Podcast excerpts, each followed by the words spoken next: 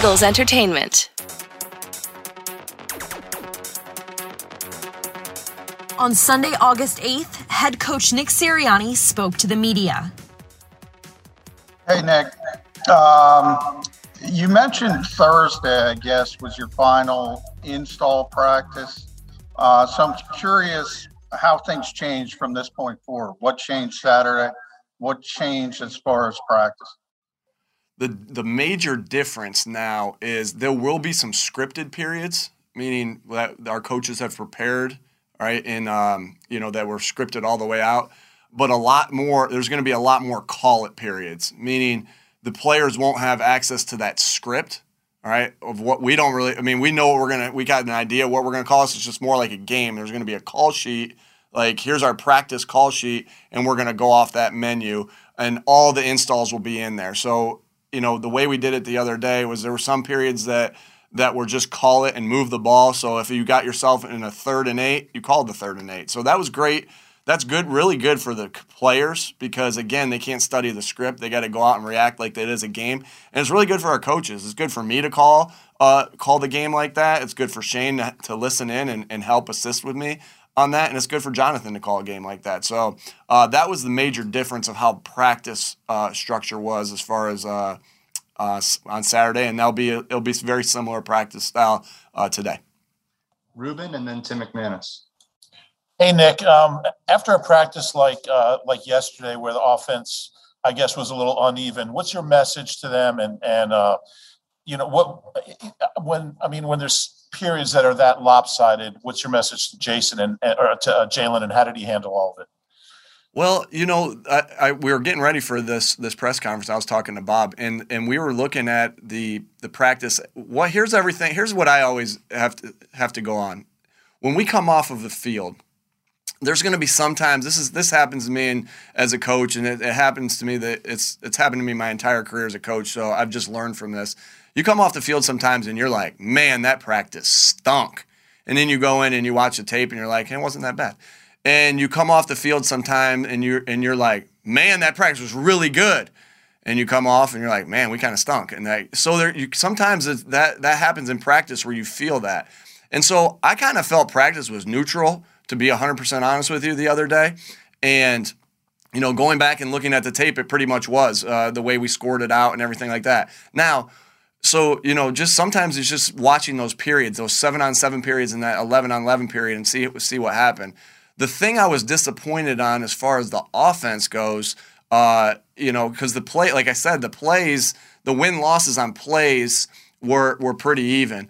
The the third down was a little low, about five percent lower than what we what we look for, and then the turnovers. Uh, we had we had a turnover in a critical a critical period, uh, and it went for a pick six uh, as an offense. And then we had also Jalen had a turnover on a scramble drill, and then we had another snap that went over went over Joe's head or Joe mishandled. So that's what I wanted back from that practice as far as the the work that we got, offense versus defense, I thought it was good, and I thought it was I thought it was pretty even. Um, but again, want those turnovers back. And there was a couple plays too that, you know, Coach Gannon looked at me, said that that's an offensive win, and I said, Jonathan, like you guys got that push in the pocket, but Jalen has a very unique skill set of being able to scramble and, and, make the play. And so there was enough pr- uh, protection there that I didn't call a sack on a couple of those, uh, and, and Jalen scrambled uh, to make a play on a third down. So again, it's not always as it appears right away. And, and I thought it was, a, it was a really good practice back and forth. Again, want to limit the turnovers though. Go ahead, Tim, and then Ed Kracz. Nick, what would you like to see out of Jalen uh, between tonight and the start of the regular season to make you feel good about where things are? What what details are you focusing in on? Yeah, you know, just continuing to to grow in the offense and throw, being able to throw on rhythm um, and with some uh, consistency with his rhythm.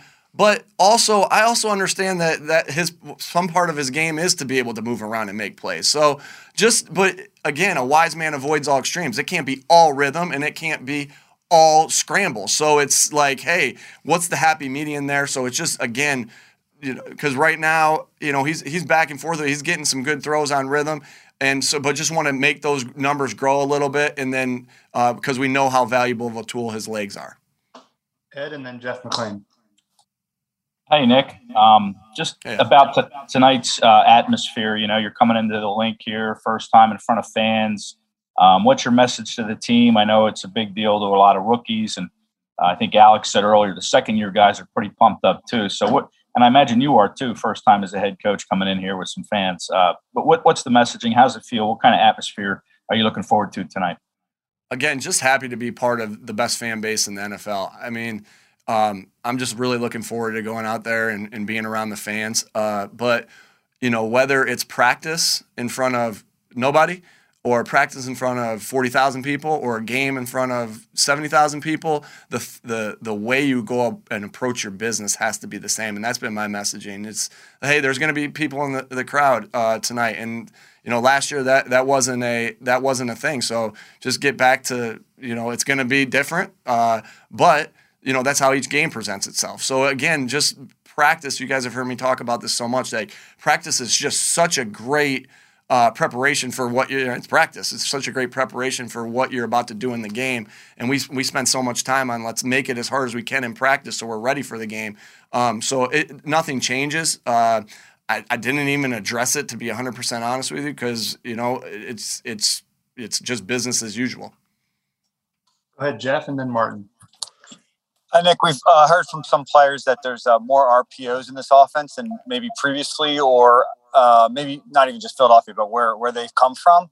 And I'm wondering where your experience, you know, what's your experience with them? I know Frank probably took some of that from here and brought it to there. And and do you want to utilize them more because of Jalen's, uh, you know, Jalen's ability to to move his feet and, and be able to the, the run option part of it, uh, the, Sure. the press that he can pressure that he can put on defenses. Sure, yeah, it's a great question. You know, um, yeah, RPOs are part of the part of the uh, offense and part of the puzzle to our offense, right? It's it's a it's definitely a section that um, I didn't have a ton of experience with until you know late in that 17 year um, with the Chargers, and then a lot with these past three years here with um, with Frank and, and and myself at the Colts. So really, just see how much it benefits your offense because you're able to read a player instead of block a player, right? And so that you know my you know that that's a great thing to be able to do. Like, hey, I don't have to block him. What did he do? Did he take a drop? All right, good. I'm handing off. Did he did he knife it? Good. I'm pulling it and and and uh, taking it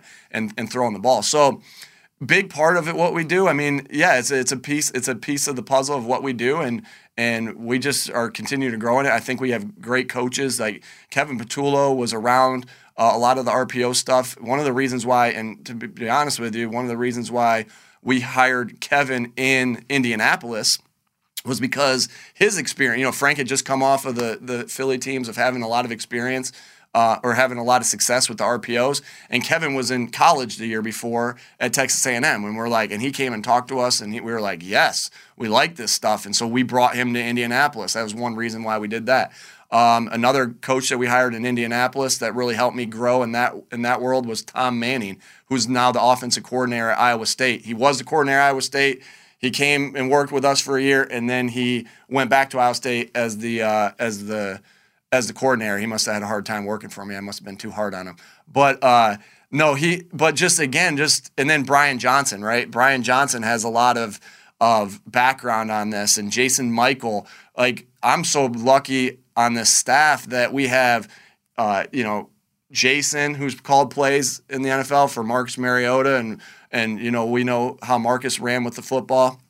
Uh, Brian, who's been an offensive coordinator, Shane, right? Kevin's got a lot of experience calling, you know, helping call games and everything like that. Um, and so just that that great offensive staff that we have right there with a lot of experience and a lot of experience with the run pass options um, on that staff as well. Go ahead, Martin, and then Rob Maaddi. Hey, Nick, I was wondering, I could switch to uh, defense. Um, Alex Singleton was talking to us before about coming back from COVID and everything, and I was curious as to your thoughts, like kind of where he is football wise and everything. And at the same time, uh, Davion's out it's week to week, obviously. How much of a setback is that for him, considering that he's relatively, you know, inexperienced in football? Mm-hmm. Yeah, it was good to get Alex back out there. You know, and it's you know he's still in that uh, you know, our trainers did a good job of getting him back uh, ready to play, and so it was good to have him back out there. And you felt him out there the other day at practice. I just I felt his experience, I felt his um, playmaking ability, and it was good to have him back out there. Uh, Davion, you know, you know, sure when you when you miss time like that's like again, I hope you guys know like practice is how we get better and practice is how we prepare for the game and i'm obsessed with practice i'm i just know how important it is and and it's it's just the common denominator of good teams. They know how to practice they know how to practice hard. So of course if you miss some time you're you're, you're going to have some setbacks there. But again i know that he's attacking the meeting room eh, uh, just like he would attack the practice field. Um, and you know i know that he's got one of, he's got a really good coach. I, Nick Rallis is is willing to do everything and anything to get his players ready to play, and that was evident. That's just been evident to me uh, since you know since Nick's been on the staff, and just like the he's a he's a relentless worker, and Davion's a relentless worker too, and they're meeting a heck heck of a lot more than what's re- actually required of them. So. Um, uh, really, really pleased that that he's attacking the meetings there, and look forward to when we can get him back on the field. Go ahead, Rob, and then Dave Zangaro. Hey, Nick, how would you evaluate the competition at left tackle so far in camp? And even though you weren't here when Andre Dillard was selected in the first round, how does that factor into the decision when it comes time to make one? I think that's a good battle. I think that, you know, when you have those competitions, like, you know, the, you know, it, it brings out the both the best in both of them, right? You you have a competition and, you know, both both people have to rise to the occasion. So it's making them better. Competition makes you better, right? That's why it's such a core value here. It, it makes you better, and I see that happening with go, both guys right now. Um, as far as draft status or anything like that, we're in the business of winning football games, and whoever gives us the best chance to win the football game will be there. I, I just got done showing a, a Terrell Davis clip of I don't remember if he was undrafted or if he was drafted in the sixth round. I don't remember, but or seventh round or whatever it was. But just showing him making a play on special teams is one of videos that we that we showed to the team of just like, hey, look at him. He was buried on the depth chart, and then he came in and he and he. Uh, he made a play on special teams and it opened up this window for him to become a Hall of Fame per, uh, player. And so, you know, w- we don't care we don't care because at the end of the day, I'm judged on wins and losses, and I very well know that. So it's we got to play the guys that are that are most ready to play and give us the best chance to win. Go ahead, Dave, and then Mike K.